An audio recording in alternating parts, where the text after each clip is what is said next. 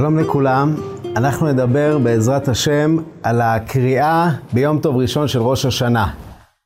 הברייתא אומרת במסכת מגילה שבראש השנה קוראים ביום הראשון והשם פקדת שרה ומפטירים בתפילת חנה.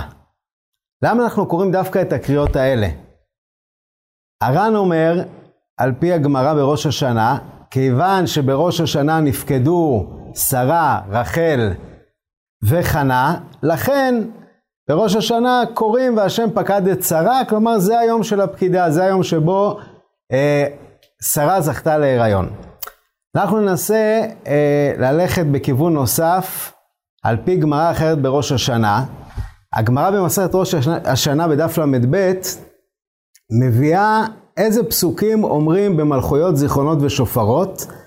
היא אומרת לגבי זיכרונות עיקרון, היא אומרת בהתחלה כלל, שלא מזכירים זיכרון של יחיד אפילו לטובה, כגון זוכרני השם ברצון עמך, כגון זוכרה לי אלוקיי לטובה. כלומר ראש השנה שזה זמן של המלכת השם, הנושא הוא לא אדם הפרטי. אנחנו באים לפני הקדוש ברוך הוא, ממליכים אותו כ- כעם, עם זו יצרתי לי תהילתי יספרו, אבל לא מזכירים זיכרון של אנשים פרטיים. ואז הגמרא מביאה מחלוקת, האם כשכתוב בתנ"ך את המילה פקידה, הכוונה לזיכרון. יש לנו בזה מחלוקת בין רבי יוסי לרבי יהודה.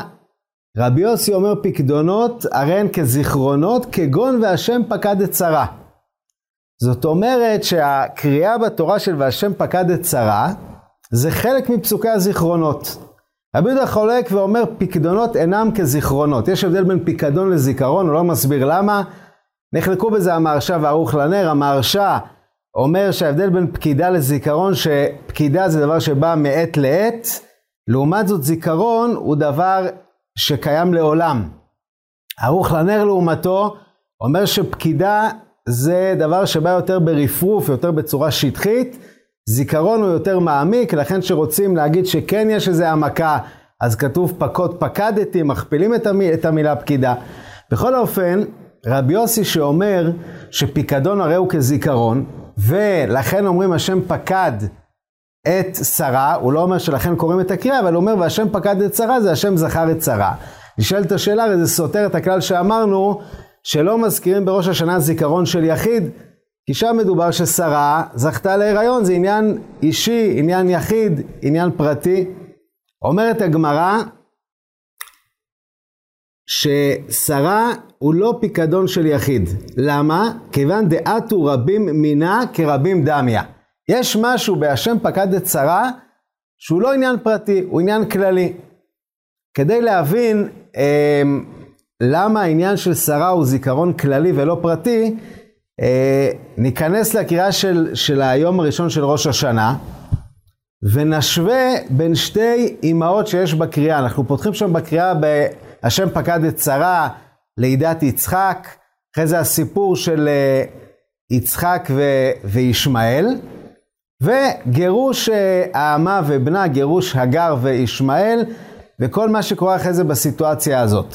נעשה השוואה רגע בין הגר לבין שרה, ומתוך זה נבין בעזרת השם בהמשך למה שרה זה נחשב זיכרון כללי ולא זיכרון פרטי. כשאנחנו רואים את הסיפור של הגר ו- וישמעאל, זה סיפור נוגע ללב, אימא במצוקה, ילד במצוקה, אה, בסוף יש סיום טוב, כן? הקדוש ברוך הוא שומע את, את כל הנער, ו- ויש הצלה, ופוקח את עיניה של הגר והיא רואה באר וכו'. אבל כשמדקדקים במילים ובפסוקים, אפשר לראות שההתנהגות של הגר בסיפור עם ישמעאל, היא התנהגות מאוד בעייתית. ואנחנו נלך פה בדרכו של הרב הירש, שמדייק בכמה מילים בפרשה הזאת. התורה אומרת על הגר, ותשליחהו, ותשליחהו תחת אחד השיחים. אומר הרב הירש, לא מדובר שהניחה אותו ברכות, היא זורקת אותו.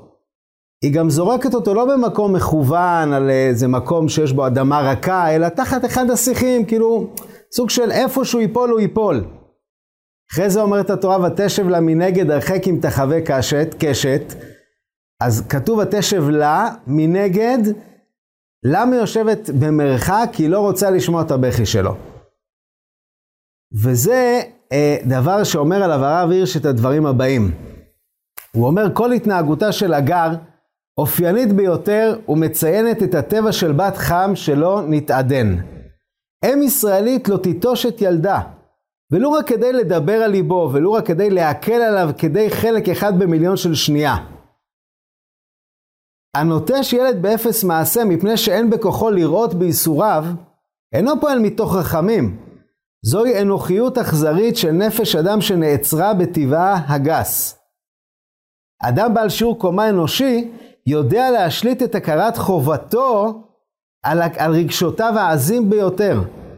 חובתו משכיחה את הכאב שבליבו ומדריכה את ידו להושיט סיוע ועזרה.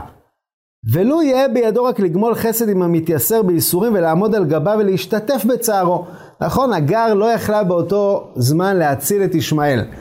אבל למה היא הולכת רחוק? היא לא רוצה לשמוע את הקול שלו, את הבכי שלו, היא חושבת על עצמה. היא לא הולכת אליו, נותנת לו את היד, מחזקת אותו, נושאת איתו בעול, בצער, בכאב. ולכן גם התורה אומרת שהקדוש ברוך הוא שומע את קול הנער, הוא לא שומע את הקול של הגר. בכי כזה שהוא בכי ממקום אנוכי, נכון, יש לכל אישה במצב הזה התעוררות של רגשות וצער גדול, אבל אם היא הייתה יותר מחוברת לזולת, לבן שלה, היא הייתה הולכת לידו, נותנת לו יד ובוכה איתו ביחד. לכן התורה כותבת, תשב לה, כן, היא שקועה מאוד בעצמה, היא הולכת רחוק כדי לא לשמוע את הקול שלו, והקדוש ברוך הוא שומע את הקול שלו ולא את הקול שלה.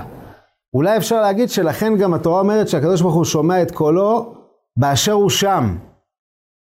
כלומר, כיוון שאימא שלו לא איתו ולא חומלת עליו, והוא שם, כן, הוא, הוא לבד, הוא בודד, אז זה צד שמעורר את, ה, את החמלה האלוקית, והתיקון אומר לה המלאך, קומי סעי את הנער והחזיקי את ידך בו. ממצב שאת יותר שקועה בעצמך, ברגשות המתפרצים שלך, לכי, החזיקי את ידך בו ותלכו ביחד. זאת, ה, זאת הגר, זאת ה...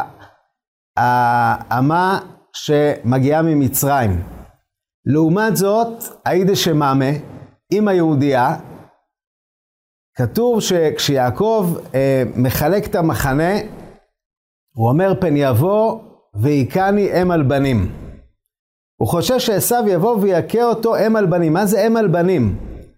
אומר הנציב שהיה ברור ליעקב שאם תתחיל מלחמה, יעקב, עשיו ימצא את האימהות על הילדים. זה לא הם עם בנים, זה הם על בנים. כי אם היהודיה, כשהילדים שלה במצוקה, היא מוסרת את נפשה למענם. הם על בנים.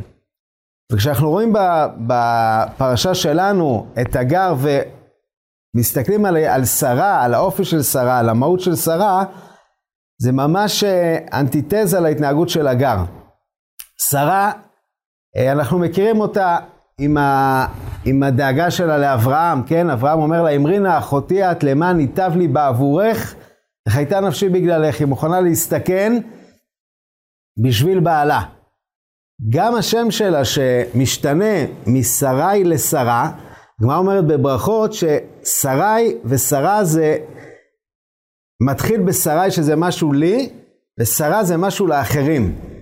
זאת אומרת, בהתחלה יש לה איזה הנהגה, איזה שררה, שהיא יותר במעגל הפנימי, המשפחתי, הלאומי, ואז היא עוברת לרצון, למצב שרוצה להשפיע גם על אחרים.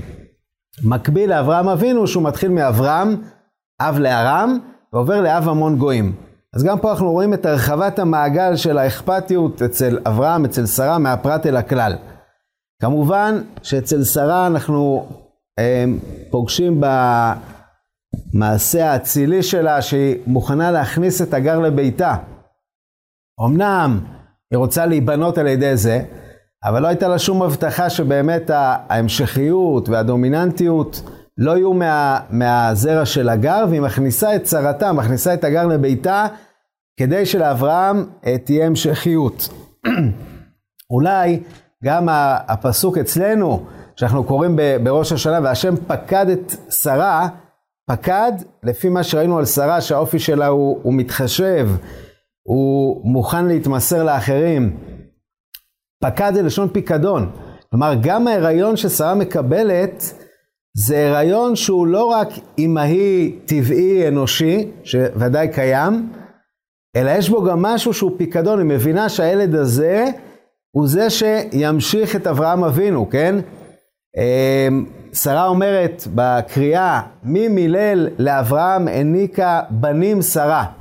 מה זה העניקה בנים שרה? היא מעניקה בן אחד.